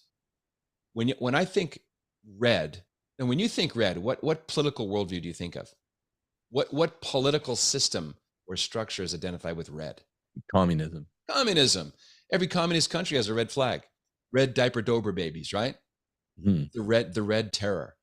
You think blue is, there's a joke. It was as ubiquitous as a blue suit at a Tory convention. Blue blood, royalty, stability, Ivy League, conservative. Blue is identified with conservatism. Red is identified with communism. But after, well, this is something done, I'm sure, on purpose. If you watch TV coverage, Tom Brokaw in 1976, Reagan, who lost, and then in 1980, Reagan, who won against Jimmy Carter, they stopped calling blue states blue states. It flipped. Yeah, I remember. So they took advantage of the kind of cognitive dissonance. That's why I kind of flubbed it in my mind there. Catholics are hungry for truth. We all are. We're made for the fullness of truth. And I don't think there's anything wrong in preferring the traditional Latin Mass for all the reasons that you talked about, from the musical point of view, which is the least important, to the sense of silent reverence, the healing that comes from just being quiet and being with people who are there intentionally, seeing all the large families. There's a meta survey done by Father Donald Kloster. Have you heard about this, Tim? Kloster. It compares from 6 or 8 different metrics. Yeah, yes. Novus Ordo Catholic. Well, those are overwhelming numbers. Yeah, they are, and they matter. They matter. You look at Kenneth Jones wrote a book called Index of Leading Catholic Indicators. I first heard about this from Pat Buchanan, who reviewed the book, and it's just the number crunch from 1962 to 2002. We've seen a catastrophic bleed out of the Catholic Church, and Cardinal Supich recently accidentally told the truth when he says, "Yeah." The Latin Mass shapes people and forms them in ways we don't really want. Yeah, it does. Correct, Your Eminence. True. Big. Okay, so endeth the update from Pat Coffin, sedevacantism on not really sedevacantism. I'd like to ask you in closing, because I knew this wouldn't take up as much time, but this isn't your wheelhouse issue. This is my wheelhouse issue. I just like to ask you, because you haven't been on the show much over the last year and a half, once or twice. You used to come on more, and that's literally just because of happenstances. But I don't know if you've noticed, the last 8 months in the wider secular conservative culture, inclusive of Christian cultures in Christian conservative subcultures in America, exploding onto the scene is what's been near and dear to my heart since I announced it on Matt Frad's show in 2019 that I was writing this patriarchy book. Mm-hmm. What I wanted to ask you, and normally I do this behind the scenes, but I think there's something funny about doing this publicly. First off, what do you think about it? It's all kind of obvious. Pearly Things really busted this onto the main scene just by being a woman with a YouTube channel who's attacking the abiding feminist ethics and saying pretty much all women, aside from very intentional out-opters, mm-hmm. are pretty much feminists, and it's insufferable. She's just always, she started out in last summer, 2023, making the point that feminism has made women insufferable. And I made this point comically on Matt Frad's show in, I think, August of 2019. And it was like kind of funny because Catholics heard it first. And, through my friendship with a lot of these guys behind the scenes, bigger channels than mine, more secular conservatives, it's become a real talking point. And I'm so happy that not only are we able to discuss the Pope honestly without people like you or me or Maza or some people that are more on my side that are reasonable losing their heads, but I love that now the most important issue outside the church to the broader world, feminism, can be spoken of. And in some ways, Steph says it's like that meme on Lord of the Rings of the big troll with the rock head who just goes and knocks down Helm's Deep by running and jumping headfirst into it, and then all of his battalion can come in behind him. In a lot of ways, even though I'm a smaller niche Catholic micro celebrity, as you call it, voice, I did that, and then some of my bigger Catholic friends sort of came in behind, and now it's become a national issue. And the red pill people will say, well, we've been talking about this the whole time, but they're not presenting Christian solutions. The true solution is Christian, and that's seeping into the main. So what I was going to ask you is, one, have you noticed it? But two, assuming you have noticed it, is it an instance of Reagan said, you can accomplish anything in terms of flooding the popular consciousness with truth, as long as you don't insist on getting the credit? Said something just like that. Yeah, that's true. And now that it's coming into the main, I'm very happy. And we'll be releasing a movie in fall of this year. And it's not that I want credit, but I took a lot of shrapnel in my front side at the beginning. So it's not just like a speechwriter that's writing an important speech and gets none of the shrapnel and none of the credit. It's, I have a funny kind of view now. You could probably guess what it is. Sometimes I'm like, whoa, people are citing Case for Patriarchy. Let's have a chapter, verse, and page number.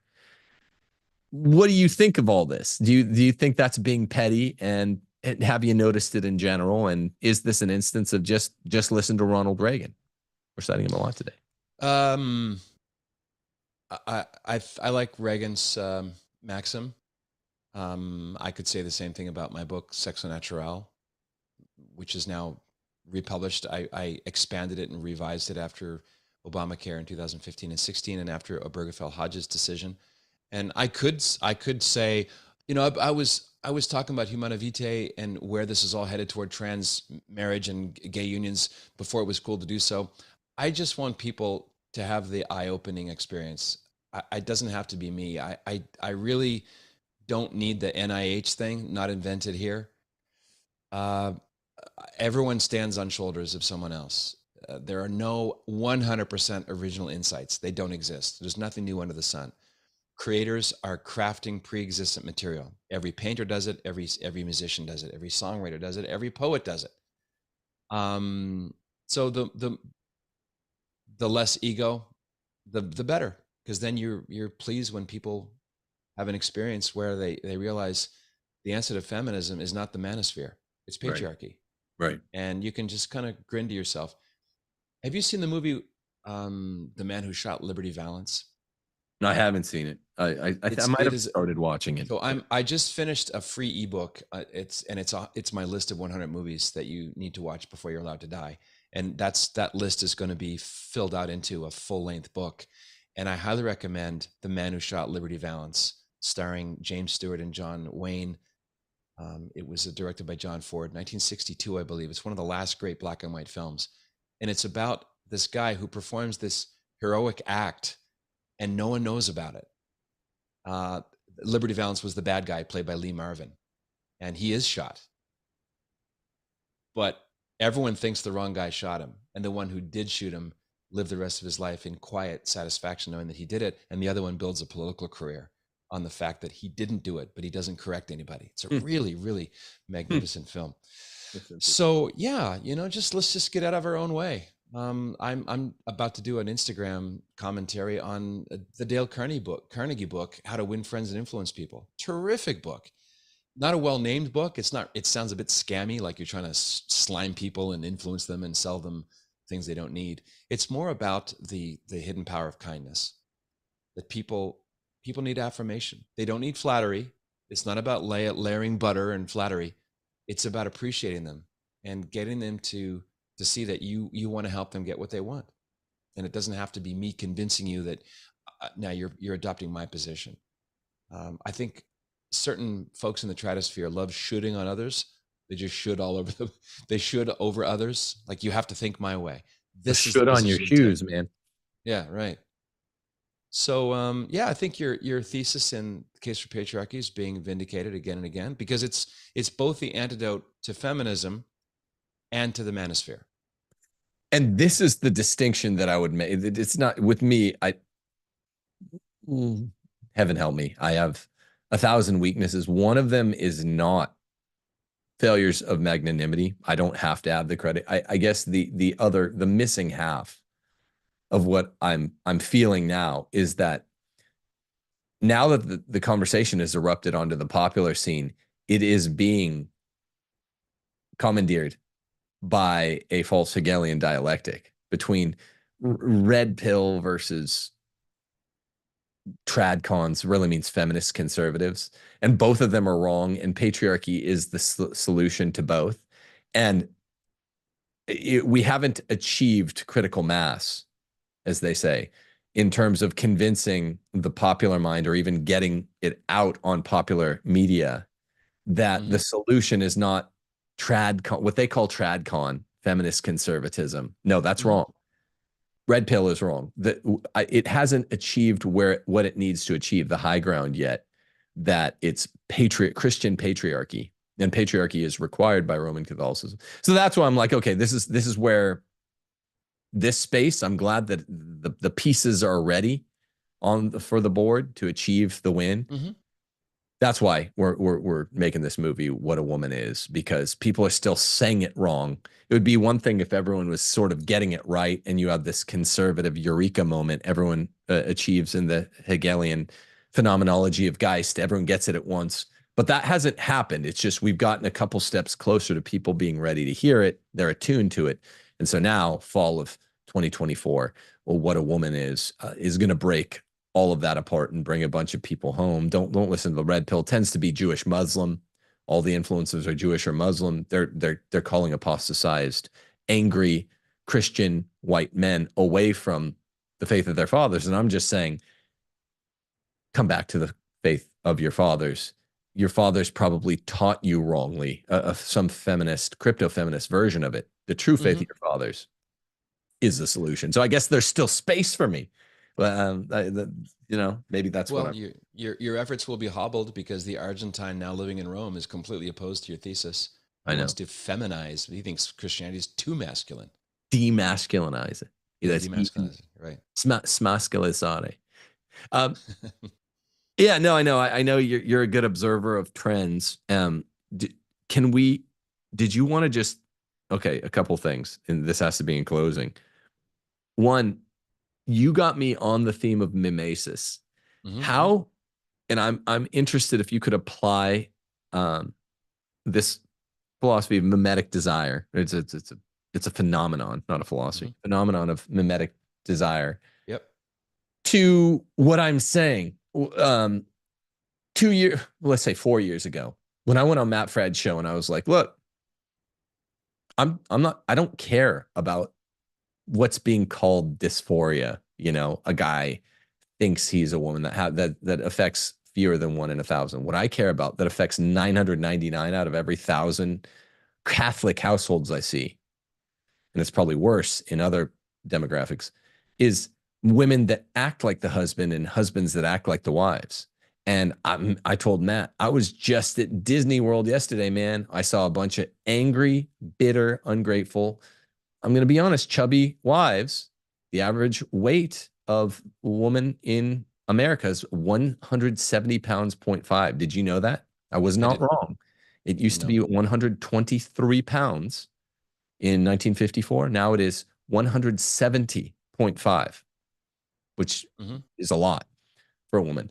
And there's something to physiognomy. They're throwing their weight around. They're throwing fits. There's a current RBF scowl. And it's chubby. And I think I even shared what Steph said when we saw one particular fit on our way back to our car in the parking lot at Disney World. This lady's throwing a fit over a Diet Coke. She's not cute enough to pull this off. And neither are any of the other fit throwers that we'd seen all 3 days, multiple times per day. This seems to be widespread. And so mimetically speaking, maybe you can explain what it is by example. That what's caught over the last 4 years, particularly the last two, is people have gotten that this is really icky, the way women are acting popularly. But mimetically, right now, they seem to have glommed onto the popular people, the popular listeners out there seem to have glommed onto the wrong solution for it, corrective for it, which seems to be it's either red pill or this kind of feminism stuff. And I'm just wondering, how can you use this phenomenology of mimetic desire to start a wave, you know, to start the wave toward the truth? And why does mimetic desire so frequently cut against the truth? The truth is on our side. Mm-hmm. We're saying that the corrective here is Christian patriarchy, but it seems to be harder to make catch than either of these false positions, red pill or feminism. Mm-hmm. So talk about mimetic desire. I know you get it from René Girard, right? Sure. Yeah. Well, there's a lot there. Let me just maybe open the aperture to talk about what it is and how it applies to everything as communicators, as disciples, as people who want to tell the truth and act in the light of the truth. René Girard, French-born literature professor. I suppose you could say he's a philosopher, but a philosopher of literature, taught at Stanford for the last 40 years of his life. His sweet spot was the great novels and the commonalities of the great novels. And I learned everything I know about mimesis from him and from an author named Luke Burgess, B-U-R-G-I-S.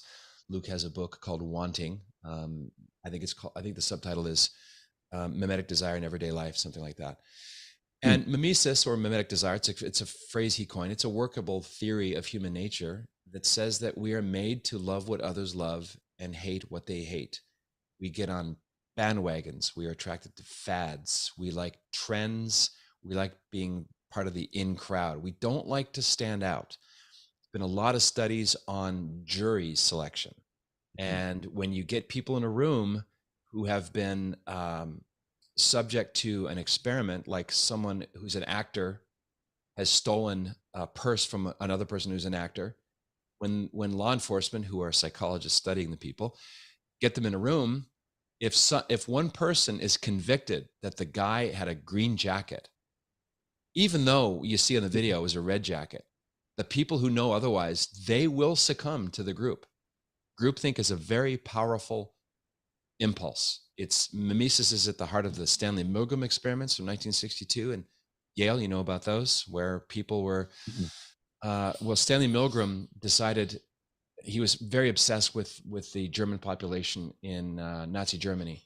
And as an American Jew who was an observer of human nature, he wanted to understand, how did the Third Reich happen? Did it happen in a vacuum? Is there something really bad about Germans per se?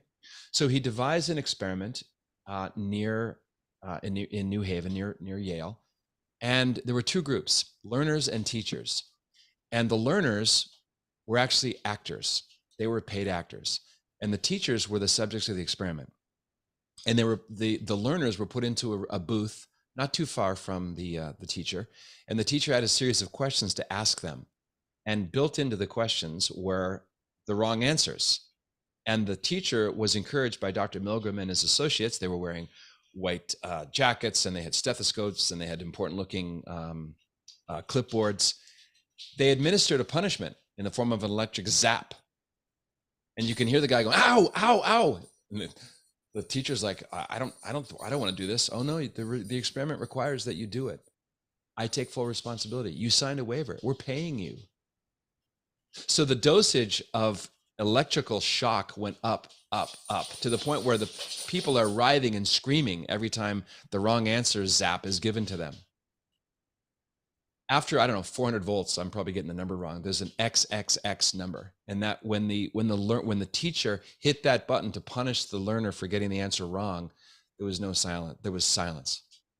What do you think the percentage is of teachers succumb to the peer pressure by the doctor that administered the fatal dose? What percentage do you think? I don't know, high? 63. So Milgram didn't have to go to Germany to do this study because he's dealing with human nature. We are prone to obeying authority. We are prone to what the tribe thinks. And this is why it's better to be based than to be conservative, because when you're based, your primary lenses are true, false, good, evil, come what may. You want to get you and your family to heaven. and you don't really care about what the tribe thinks about what that ought to look like. You really have to be truly independent of tribal thinking and dependent only on Jesus Christ and what he reveals. René Girard gave a really interesting interview a few years ago before he passed away, may he rest in peace. And it's on the denial of Peter. And I believe it's Luke's gospel that calls her a young maid or a young maiden. So there's Peter, who's spent 3 years of his life with the light of the world, now warming himself by an earthly light, the fire, right? He's trying to stay warm. And this girl says, hey, weren't you with Jesus of Nazareth, the one who was arrested? And then Peter tries to ignore her. And Girard's point is that detail that St. Luke gives, that it's a young maiden, is a point of mimesis, because she's not an old crone. It's not an old hag. It's a young maiden. Subliminally, that means attractive young woman, someone whose opinion is going to sway the opinion of others. Peter knows this, which is why he now starts to emphatically deny that he knew Christ. No, I don't know. I don't know the man. Oh, yeah, yeah, she says. I recognize your accent.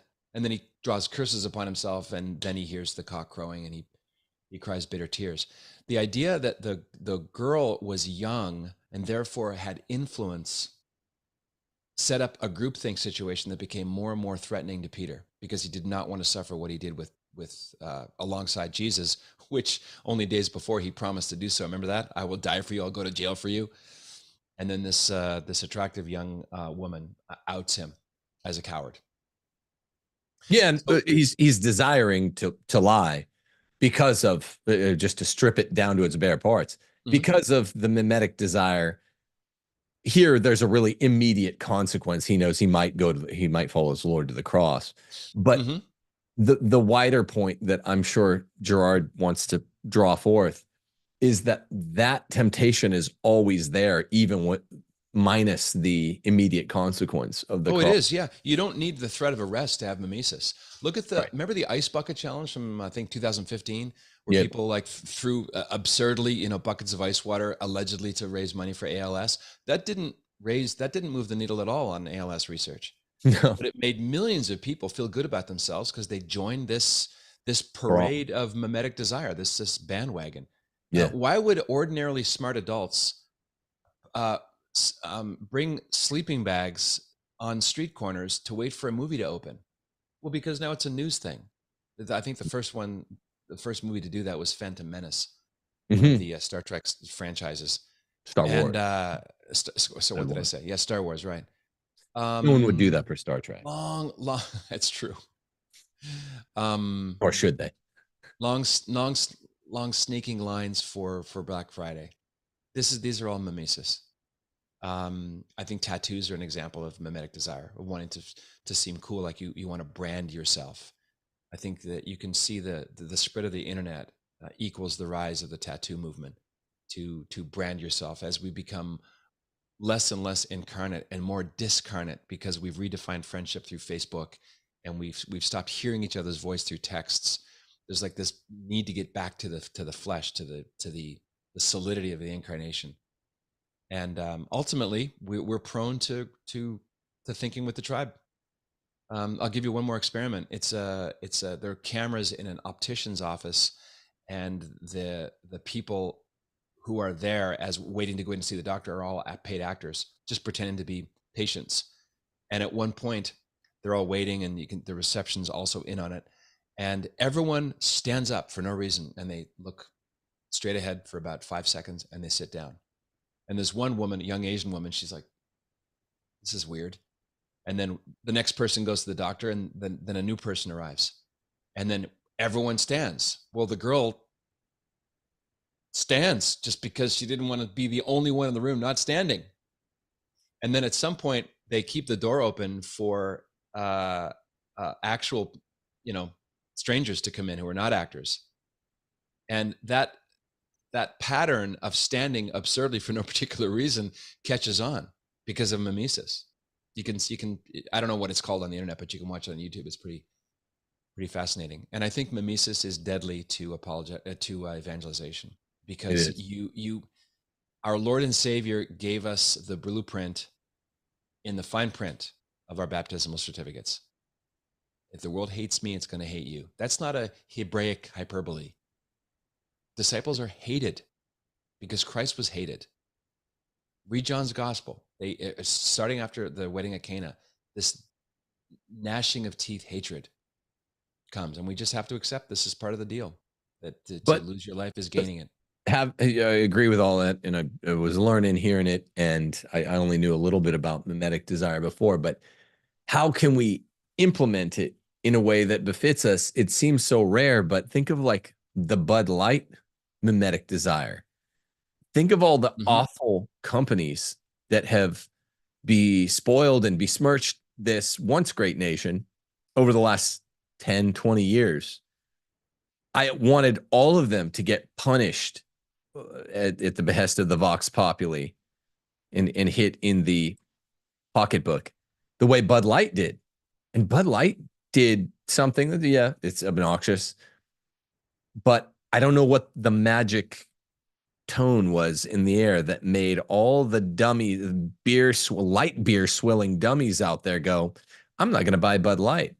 And until you achieve critical mass, once again, that's where the mystery inheres. Once you have critical mass and all the dummies, Aristotle says most men lead apolostic lives, life's fit for cattle, but they have this social nature, unlike cattle, where they, the combination of them just means that 90% of people just live according to mimetic desire in a way that's easy and pleasurable and is the path of least resistance. So I don't get, once mimetic desire kicks in at the level of the popular consciousness, that whatever that viewpoint is going to preponderate like a snap.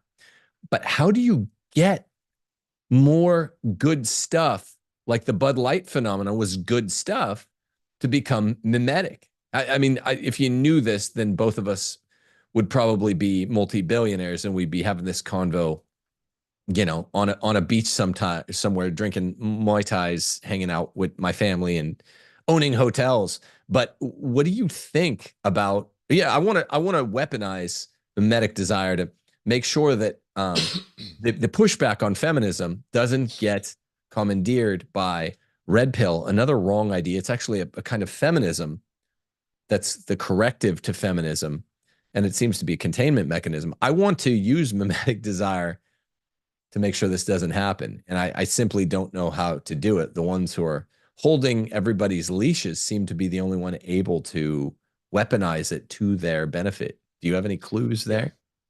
I think the clue lies in how small a proportion of the population is required to have this revolution and this critical mass shift. A lot of Marine Corps professionals in the Marines have a tattoo that says 3%. You can see various versions of this 3%. Now, I'm not a historian, but I understand that only about 3% of the colonists in the colonies were willing to take up arms against the mighty British military machine. But 3% was sufficient, because 3% provides enough of a mimetic model for people who may be on the fence. Right. If 3% of people walking onto a Boeing 737 said, yeah, I'm not wearing a mask, that would be the end of the COVID mask mania. Adults to this day are still willingly impeding their breathing for a scam. So yeah, Jesus calls us sheep. We are prone to mimetic imitation. We love office gossip. We love scapegoating, which becomes very important to pick your spouse well and to pick the 5 people around you well, that they're truly like-minded. And by like-minded, I don't mean rubber stamping everything you say. And by that, I don't mean people who are not going to challenge you. I mean people who are going to call you to account to stick to the principles that you say are yours. So you can use mimetic desire in a jujitsu move on your behalf, as long as you realize that you're encouraged to do so by people who really care about you. The people who, you know, I call them 5 a.m. friends. If the wheels of your life fall off at 5 a.m. and you can call them, then that's a true friend. Agreed. I think people have dozens and dozens of associates and acquaintances, but they don't really pass the true friendship test. Agreed. Well, Patrick David Coffin, you are a true friend to me and to Steph and to the show, and you've been there for us through thick and thin, and we appreciate it. And you are a 5 a.m. friend. Sounds a little bit a little bit light in the loafers, but I like it. You're a 5 a.m. friend. And well, at least I'm sober, unlike some people I know at 5 a.m. Well, one thing we got to end this. I think that was a great segment on the Mimesis, and I think it was well applied. So thank you for that. Can you tell us quick little update on your pilgrimage with Bishop Strickland at the end of May, end of spring? Yeah, I'm glad you asked. I'm relaunching Coffin Nation soon. The main hub is patrickcoffin.media. If you go to patrickcoffin.media/pilgrimage, we're going to France for 9 days. I don't know if you can see that. With Bishop Strickland, the Bishop Emeritus of Tyler, Texas, another object of canceling by the powers that be inside the church. A gentle man, man of prayer. We are not going to be talking about church politics on this pilgrimage. We are not going to be talking about all the points of pain and confusion and chaos and scandal. We're going to be talking about being a Catholic, being made holy by sights. We're going to be starting in Lisieux. We're going to see, I love saying Rouen, where Joan of Arc was killed. Talk about suffering because of the church, right? Joan of Arc. Yep. We're going to Nevers to see the incorrupt body of St. Bernadette. We're going to Toulouse to pray at the tomb of St. Thomas Aquinas, ending in Lourdes. There's also I've never been to Lourdes. I can't wait to get there. We're also doing a pre-pilgrimage trip to Fatima, and we'll be there from May. We're leaving May 11th. We'll be there for the May 13th anniversary of the first apparition of Our Lady of Fatima. And we'd love to have you aboard. Just tell our call rep that you heard about it in Tim Gordon's Rules for Retrogrades, and we're offering a 10% discount for the first 2 weeks of Lent. So if you want to save 10% on that, we were going to have another leg to Spain, but we decided to streamline and go essentialist and stick to Fatima, Portugal, and France. France, there's a good reason why France is called the eldest daughter of the church. Some of the greatest saints in church history are buried there, and it's a time to renew your faith and kind of reset and recharge. So that site, I don't know if you have a link there, Tim, but it's patrickcoffin.media/pilgrimage. Tell them Tim the Gordon sent you. Get that discount. Tim the Gordon. Yeah, amazing. People, go do this. We were getting a lot of interest when we first mentioned it about 3 weeks ago, and what a great thing to do in 2024 in the first half of the year. Beautiful. Patrick David Coffin, thanks for appearing with me today. I just wanted to play, you mentioned Bishop Strickland, who's going to be accompanying you guys. You helped to set this up. I talked to Bishop Strickland a little bit, but not as much as you. Here's what he said on the day of my 50,000 subscriber show. You ready to hear this? Stephanie, this is Bishop Strickland. Just wanted to congratulate you on reaching 50,000 subscribers. God bless and take care of yourself. Super cool. Right there it is. Yeah. I love the guy. I know you. He's going to be vindicated as one of the greats, and when the history of the church in America, he's going to be in the first chapter.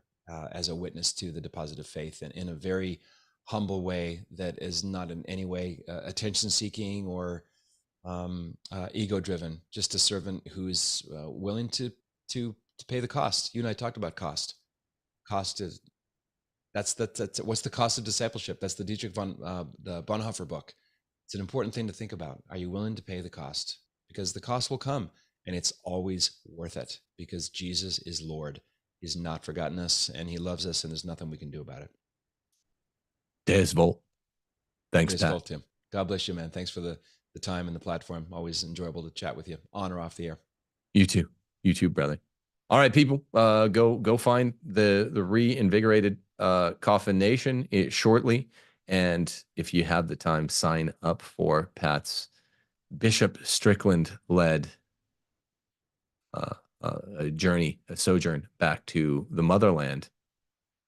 God bless you all.